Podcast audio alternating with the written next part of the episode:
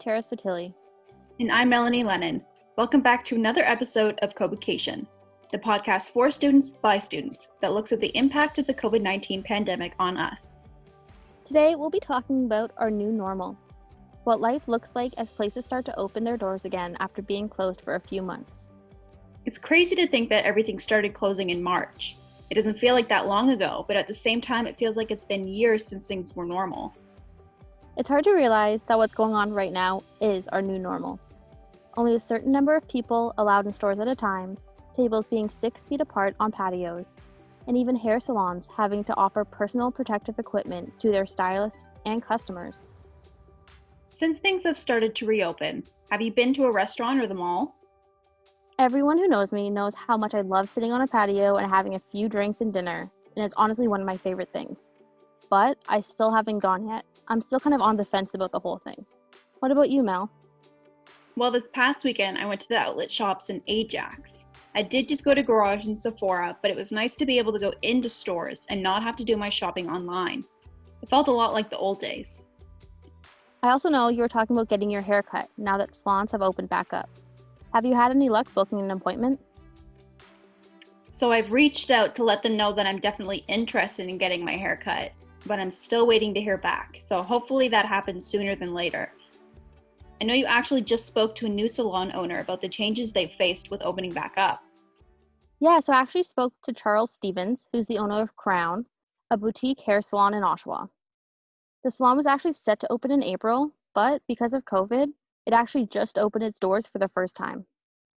Wow, I can't imagine not having the grand opening that they planned for. How exactly did the salon prepare to open its doors? Did they have to rearrange their shop to meet the safety guidelines? Charles actually explained to me that before they opened, they had to move their chairs around a bit because at the beginning they were four feet apart and they had to make sure everything was six feet apart instead. So now that we're back at it, the we've had to rearrange our salon so everything normally the chairs tend to be about four feet apart. So we've had to kind of redo the setup making everything six feet apart. Um, we're only able to book one client at a time. So um, we're having it's lowered the amount of people coming into the salon by about 40% which is unfortunate. But then um, yeah, and then we just have to. It's like a 10 to 15 minute process of sanitizing everything before and after each person, and every one of like every comb, every clip. We've got a bucket of clips. Like we're not reusing anything uh, before it goes through like our rigorous sanitizing program. I still can't fully imagine what these stylists are going through, having to do all of this between every client. It must be making their jobs a little more challenging. When it comes to costs at the salon, did Charles say if they've gone up because of the new safety guidelines? Actually, yeah. So, because of having to buy personal protective equipment, they're spending more than they're actually earning. But now our costs have gone up by quite a bit, having to prepare all the or provide all the PPE, um, masks, hand sanitizer, all sorts of extra sorts of disinfectant. Um, but also we're only able to book like half of the amount of people that we're used to. So costs going up and revenues going down. So it's a little extra difficult. So with all of these new rules, is it impacting the customer experience at all? So Charles actually explained that for the most part, a lot of his clients have been really understanding about this new situation. So the customers have to wear masks. Um, if they don't have one, we provide them with one when they come in the door. Uh, there's been only a very small amount of pushback about it. Most people understand, but um, they are obviously they're uncomfortable and they're hot and all of that. So it's a little less relaxing. Also, certain things have been cut down. Like um, it's been suggested that we remove or we limit like head massages, for example, whereas that tends to be a lot of people's favorite part. Uh, and we just have to keep it to the bare minimum. Um, so everything's just a little less comfortable. I gotta say, for myself, when I go to get my hair done, the head massage is my favorite part of it all. So knowing that's limited makes me a little bit sad. I couldn't agree more. That's the most relaxing part. So I know you said Charles's salon is brand new. Did he say what the future of his salon looks like because of the pandemic? So he said they've had to postpone a few things that they were hoping to do right away when they opened. So that's having a little bit of an impact on them. Well, we've postponed a few things. We're just like a small boutique salon, um, but we're postponing hiring staff. Um, it's two of us in here now. We have room for more, but because it's a small space, like that's going to be put on the back burner for right now. We have to get back in the swing of it, make sure that once more people come in, we can do it safely and properly. We're not going to jump the gun on anything like that. Uh, so the new guidelines have limited our ability to really grow and like bring in the revenue we need to grow. But um, but yeah, so it's just gonna it's gonna everything's gonna take a little bit longer than expected, uh, which is fine. It's one of those things we're able to like ease back into it. Wow. Hearing what he has to say has really made me realize just how much of an impact this shutdown has had on the industry. Their new normal looks completely different than before, and who knows if it will ever go back to the way it was. Tara, thanks so much for sharing this story and giving people a look at what it's really like to be a salon owner at this time.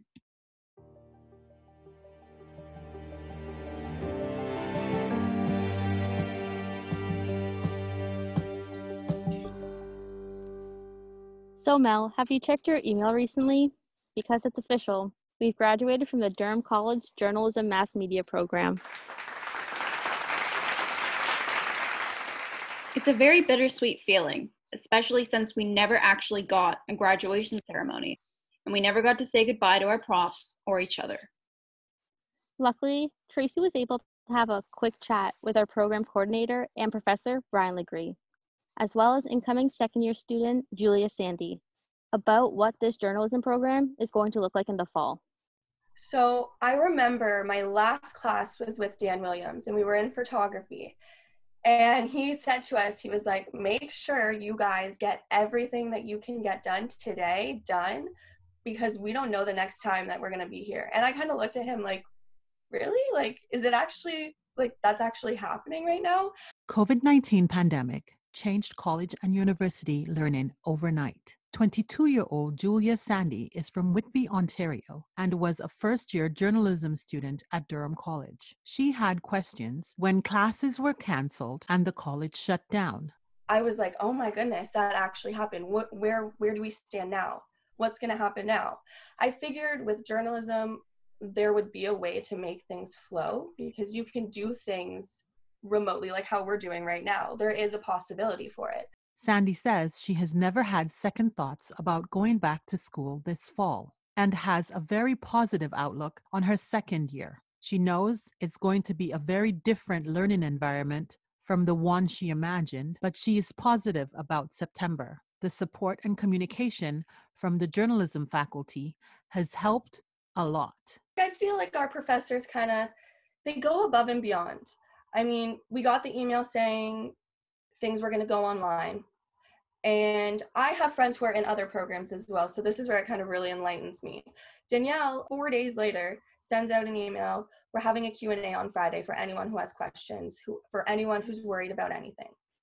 I have friends who haven't heard anything. So I'm so grateful for the support and for the communication from them because without that, I definitely don't think that it would be a gap year would sound probably a lot better.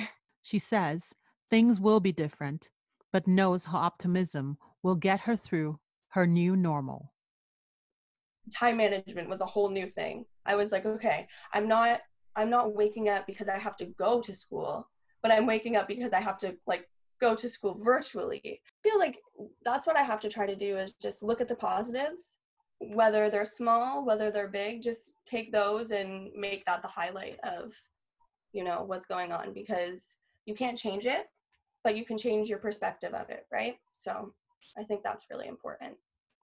Brian Legree is the program coordinator for the journalism program at Durham College. He says Teaching has always been a personal affair for him. He enjoys the face to face teaching, mentoring process and the social aspect of the newsroom.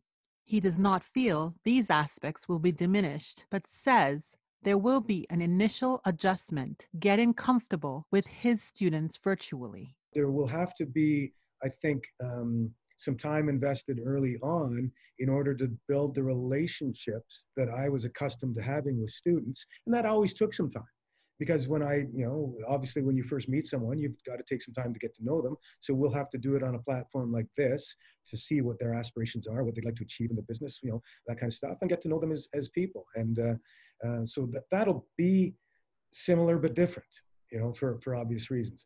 Legree says journalism faculty will encourage and support students through their virtually converted curriculum. The things that'll be a little different uh, tangibly are things like we encourage students to do what we called, as you're familiar with, boots to the ground and get out there and interview people and connect with people. We will, we are hopeful that they will still be able to do that in some circumstances. However, we obviously want to ensure that everyone is safe and comfortable in that environment so that the, there will be social distancing if that happens. But we think that that will be also, we can't you know, we're not going to mandate anyone to do that, but we're hopeful that some people will want to uh, enhance their skills by still, where possible, doing face-to-face interviews, um, respecting social distancing, of course. Both Sandy and Legree agree this is nothing new for the field of journalism. There have been worse times in history where journalists have had to adjust to change journalism has a long history of uh, meeting challenges head on. I think it was 03 when the great power outage hit North America for several days.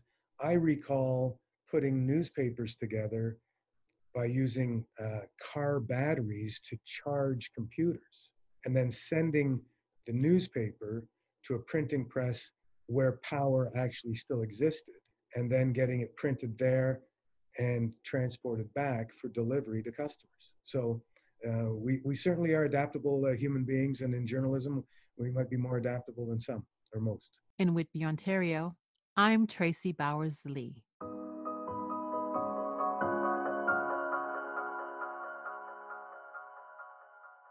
Tara, are you still crying or are you good to move on?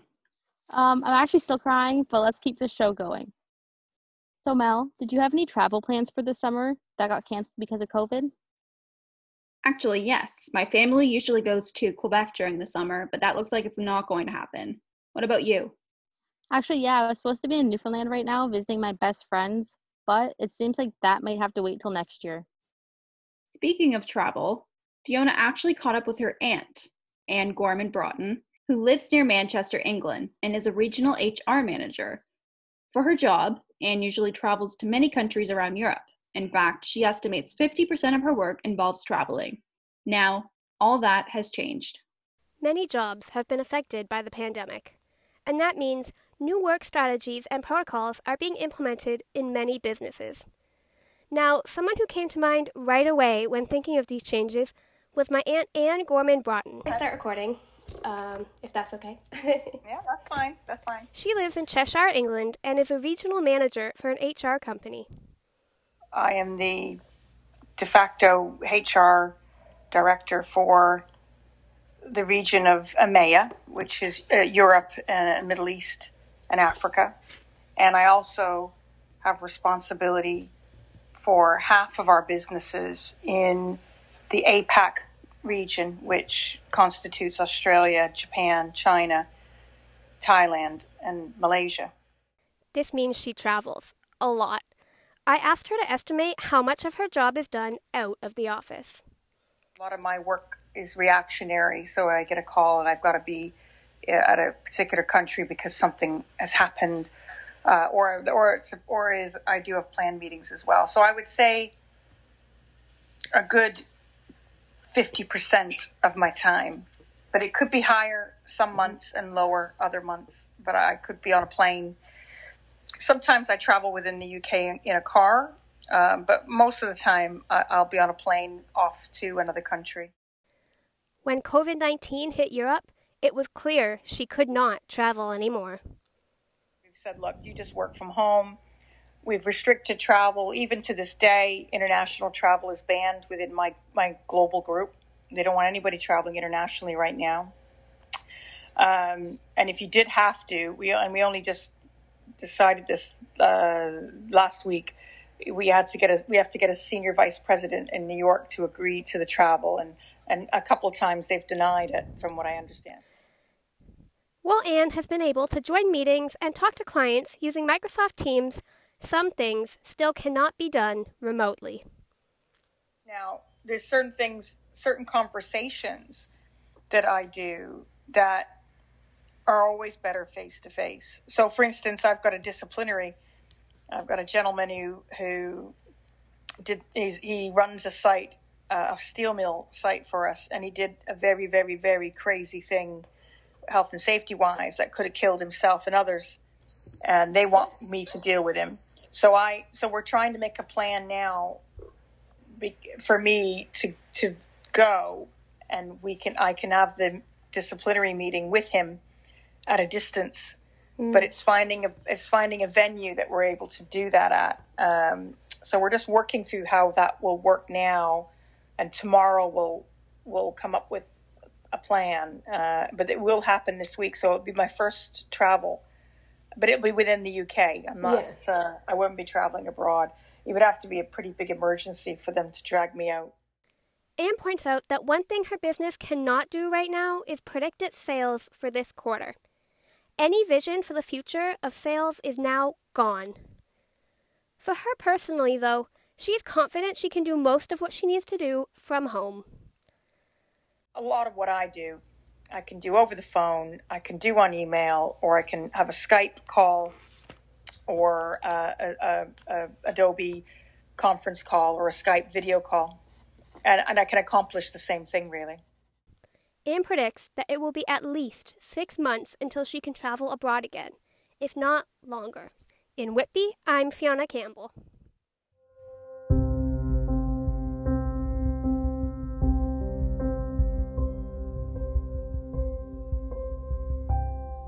So now with most of Ontario in phase two of reopening, many people, such as Nick Gauss, are returning to work for the first time in months. His employer has been open since the start of May, so he's already been at work for just over a month now. He works on an assembly line at Lear in Ajax, Ontario, where he puts the lining on car seats.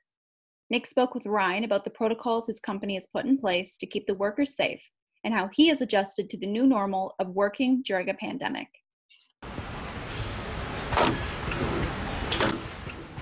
On any workday before COVID 19, Nick Gauss simply showed up, parked his car, punched in, and started working.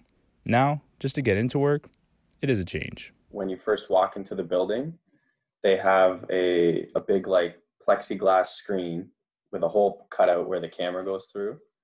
So they're protected. And then uh, it's like an infrared camera. And if your body temperature, I think it's like above 37, if you're any hotter than 37, they take you into the medical room and they test you again with a more precise thermometer. The safety measures don't stop there. Even the shifts themselves have been split. So there's two different shifts. So in between the shifts before COVID, there was about 10 minutes of like free time where there was no technically no one working. Um, they extended that to half an hour so that they're able to go and clean any like punch in clocks or any machines that you use as sensor for your fingers or anything like that. They they have more time to wipe it down in between shifts now.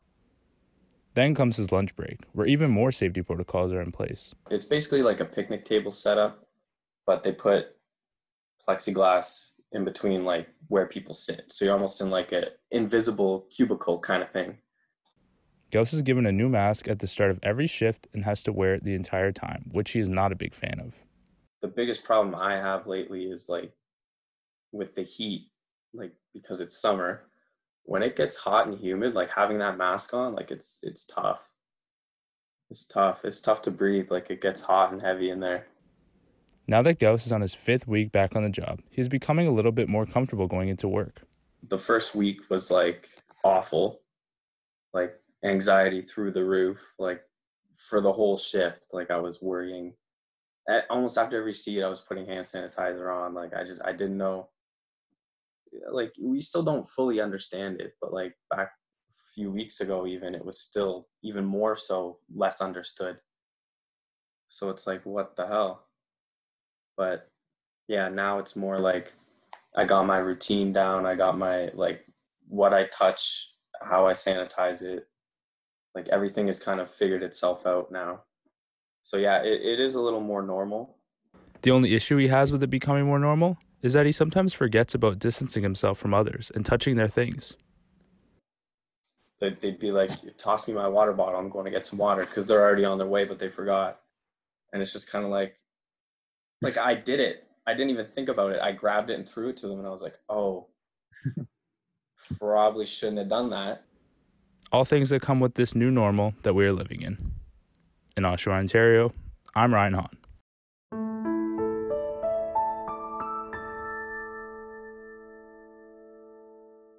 So, Mel, how are you dealing with the fact that you don't get to see Harry Styles until September 2021? If I talk about it too much, I'll end up crying. I feel like we're all a little bit upset about our favorite things being canceled. Well, the cancellation of the OHL season was pretty hard for our colleague Brandon. Even though that decision came down in March, the repercussions are still following into June. Jessica Corbett was the manager of game presentation, media relations, and digital content for the Oshawa Generals, but as of June 13th, she is without work. Brandon caught up with his former boss to talk about what her next steps look like in her new normal.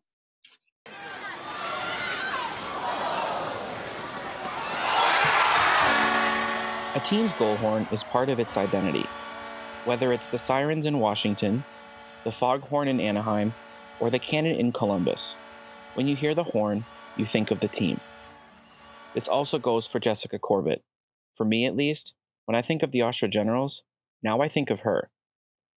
Corbett wore three hats for the Generals manager of game presentation, which is everything the fans in house hear and see, manager of media relations, the point of contact for all media, and the manager of digital content, everything the fans at home see on the team's social media accounts. But much like the OHL season, Corbett's role, it's gone dark. Along with the entire business operations staff, she was temporarily laid off two weeks ago. For Corbett, she knew it was only a matter of time. Honestly, I was kind of shocked, but at the same time not, just because of the way the sports landscape is right now. Um, there, there is no direction from the league right now on when a season could possibly start. Um, I know they're working towards it and they really want next season to happen, but there's just no indication right now. So until something more concrete comes down at a higher level for us to know what's going on, I understand the decision and I know um, it's what has to be done. It's junior hockey. We rely on on you know our corporate sponsors and fans for for revenue. So when that's completely taken away, um, there's only there's only so much you can do. During my conversation with Corbett, she told me how hard it was to think that she may not work in sports in a post COVID world. She says right now she is so lucky in her position that she got real behind the scenes player interactions that many people don't see. And she loved it. Definitely that I would say is like one of my favorite things is, you know, getting to know the guys and, you know, having that relationship where it's it's still a working relationship, but you still are able to have fun and get that personal level with them. There's one more thing that's changed for her since the season was canceled. I worked for Corbett this past year, so I got to see how often she was in her office. We would often joke that she should just pull in a couch and sleep there overnight. Well, now, because of the layoff, she's back home in Owen Sound spending time with people outside of her everyday office. I can't thank my parents enough. Like, I'm an only child, so I'm pretty lucky with both my parents um, being able to support me, and they've fully said like you know like if you need to move home like we're here for you like you can do that we'll we'll help you and like they have been huge supporters of giving me their honest opinion and what they think I, I should and shouldn't be doing. And it's kind of like weirdly like not like a midlife crisis, I guess like a quarter life crisis. Corbett has one goal moving forward regardless of whatever her quote unquote new normal will look like. You know, building my resume personally and myself personally to be more marketable that right now the job market isn't great so that when it maybe turns around and comes back you know i've used this time to build some skills or in a hireable position and more likely to you know succeed somewhere um, that maybe I, I didn't have the skills to before. So that's been kind of my goals in this. Uh, sometimes some days aren't as dedicated as others but uh, it's been um, you know challenging to stay focused especially at home but really try my best to do stuff like that. I know Corbett and I both hope it isn't too long before we hear this little piece of normal once again. In Oshawa, Ontario, I'm Brandon Wright.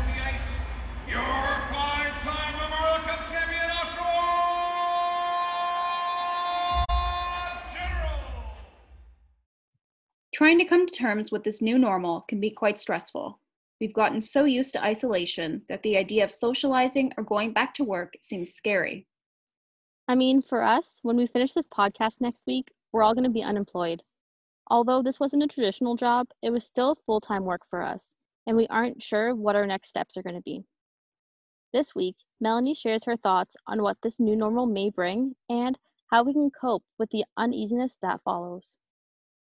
What was normal?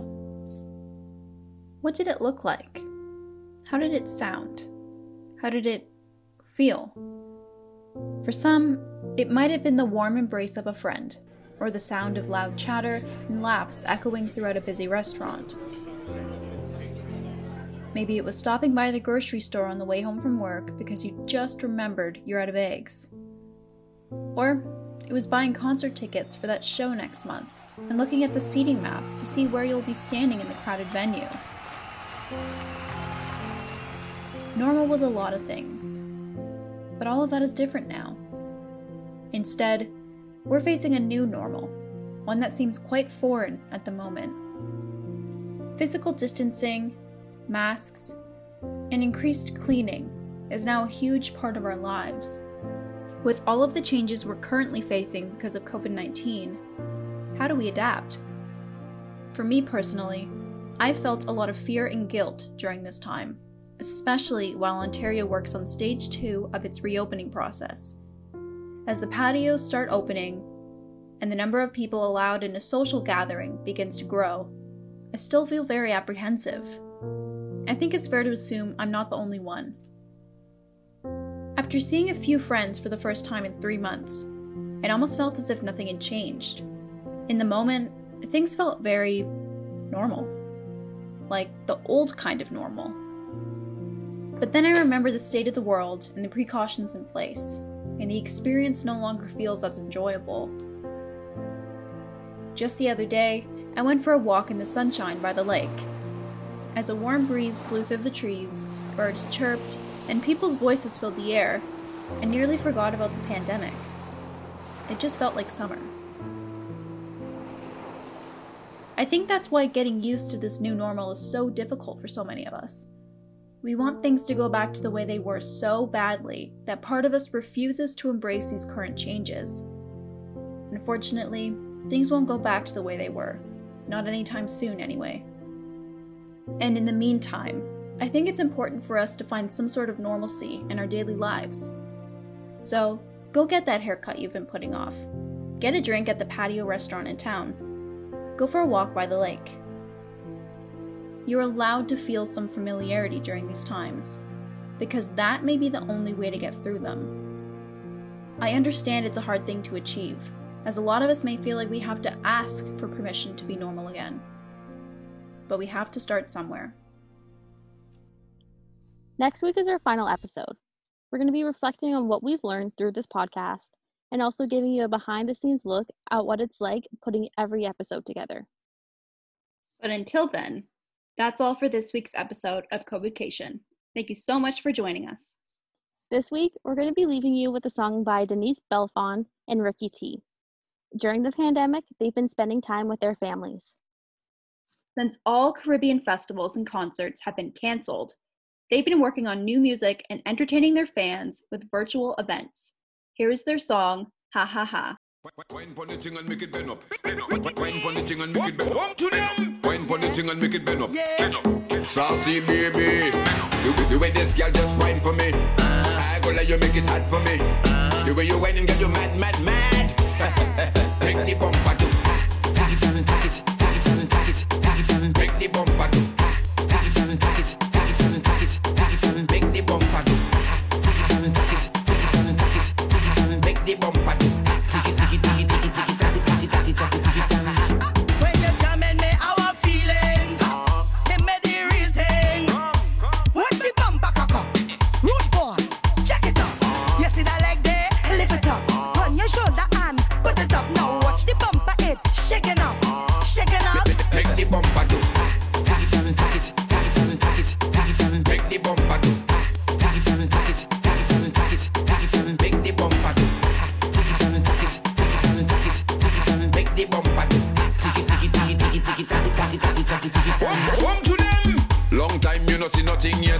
Make a girl run out a blet. Take a wine, bust a sweat. Fuck away, go a awa vet. You feel your bad?